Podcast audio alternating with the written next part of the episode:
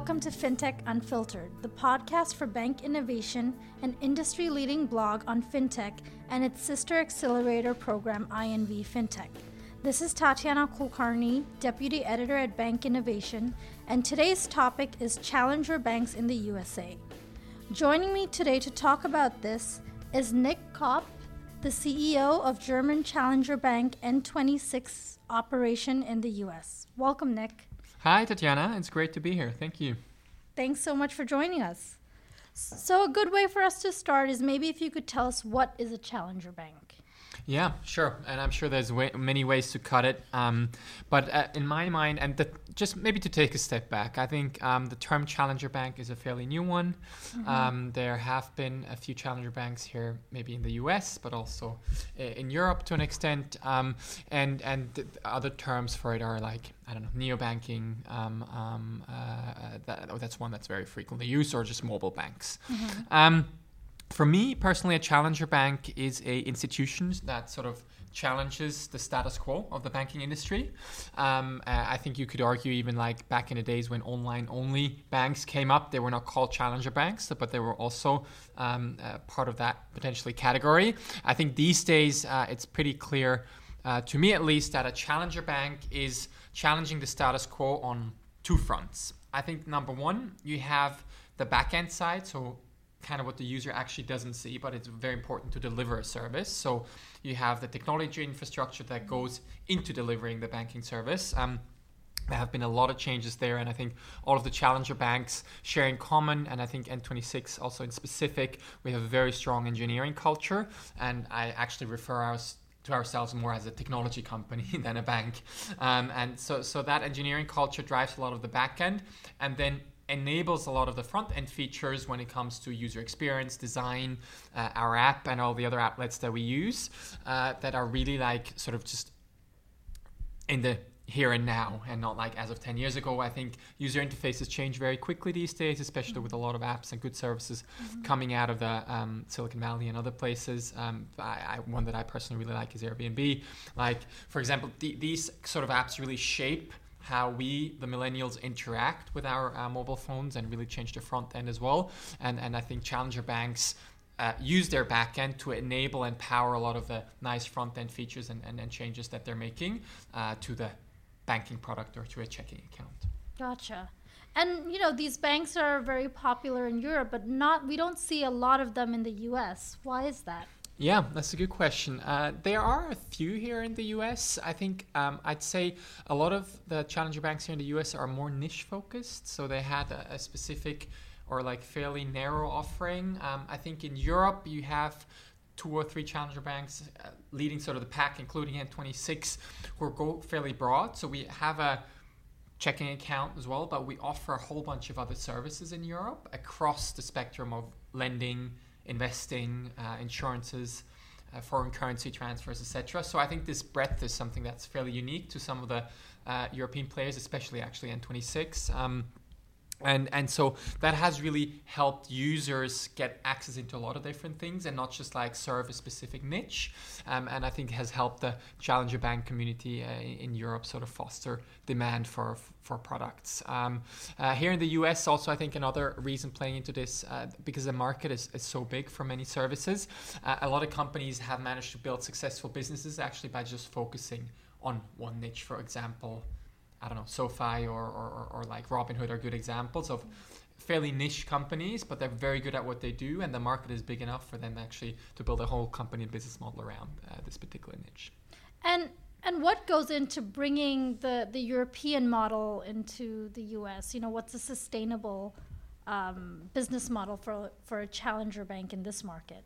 Yeah, I think actually the differences I'd argue are not all that uh, big between uh, Europe and the US. Uh, so I think a challenger bank or also at N26, I think what we particularly pride ourselves with is, is customer experience and really putting the customer first. I know a lot of people say that, but we really live and breathe it. Just if you look at team size and where we and I spend our time um, on, I think that these are really um, this is a very important topic for us, sort of customer first. I think that does not really change depending on geography. Uh, and then in the background, uh, I don't think there's that much differences either because at the end of the day, we use technology, the most modern technology, to empower that customer experience or like enable that customer experience. And again, uh, that will not differ actually all that much between what we do in Europe and what we do here in the US. Mm-hmm. So N26 is launching in the US soon, right? Mhm. Why, why did you pick now? Uh, yeah, I mean, uh, the US has been a very interesting market for us for various reasons. I think uh, number one, sheer size. I think population and especially like millennials that are savvy with their mobile phones, that uh, segment is, is, is quite large.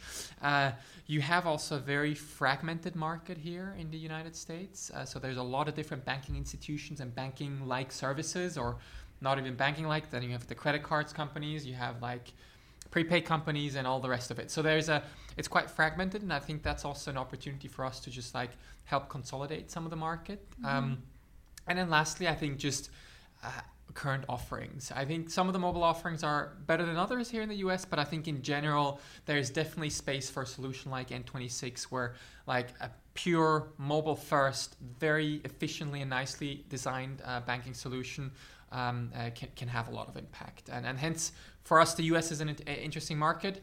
Why now? There is, I think, several reasons playing into this. I think the opportunity for us was already there like one or two years ago. But for us as a startup as well, we need to prioritize um, time and, and, and uh, time, people, where we spend our money. And, and the earliest uh, we started working this was sometime last year. And, and we're very excited to working towards that launch sometime this year. Okay, great.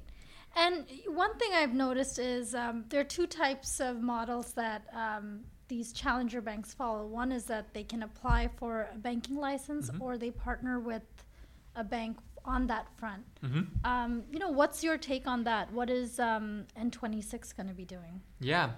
Uh, so this is a very fundamental strategic decision. I think that every challenger bank, quote unquote, has to take.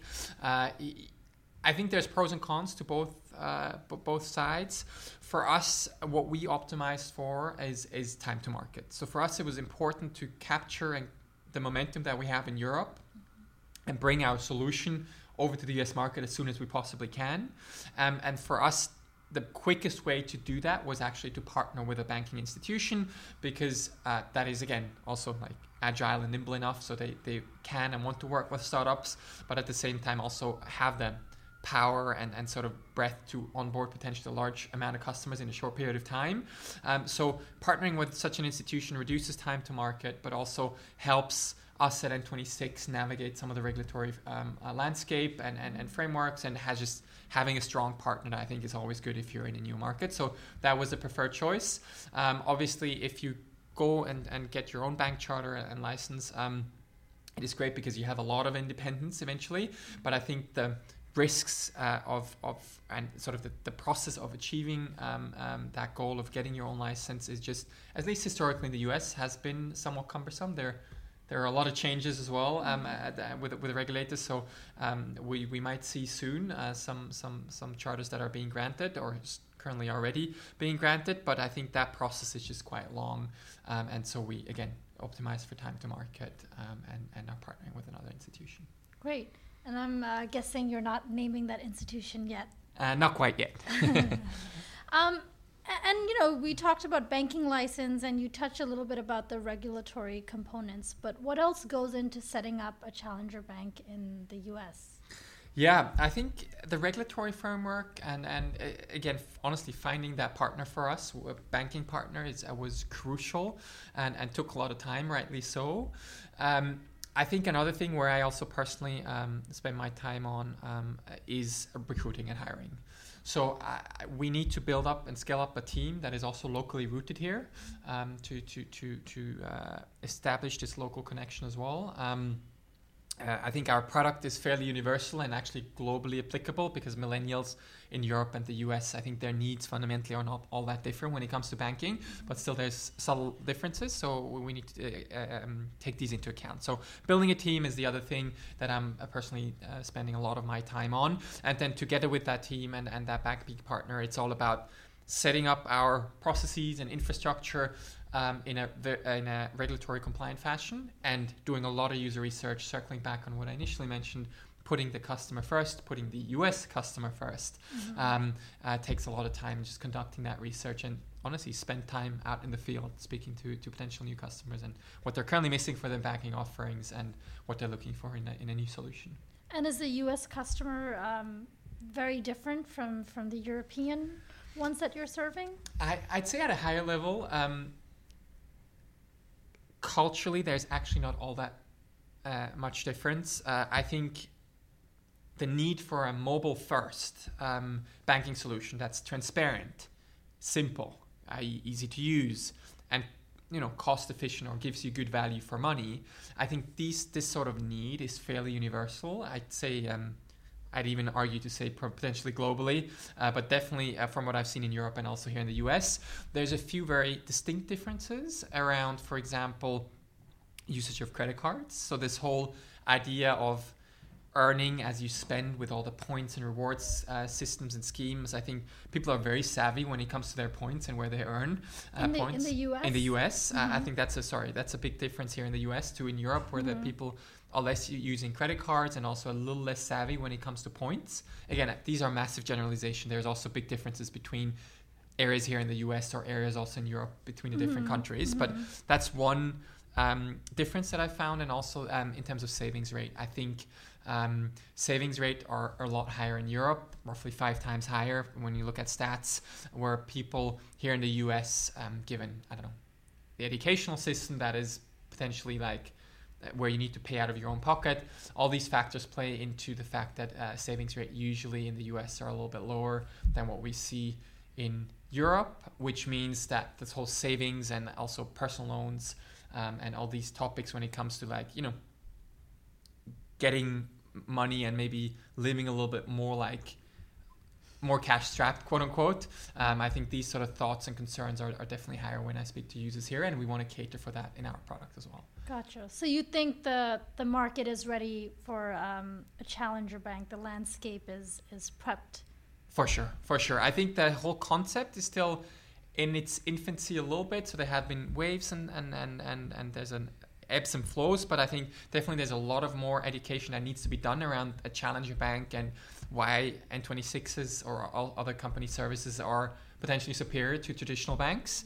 Uh, so there's a lot of work to be done still, uh, but I'm I'm really happy to see sort of the green shoots of the momentum that we have and other companies have. So from that perspective, uh, it's going to be I think an exciting couple of years for the space. Great. Good luck, Nick. And thank you so much for your time. Yeah, thank you, Tatiana. Thank you all for tuning in.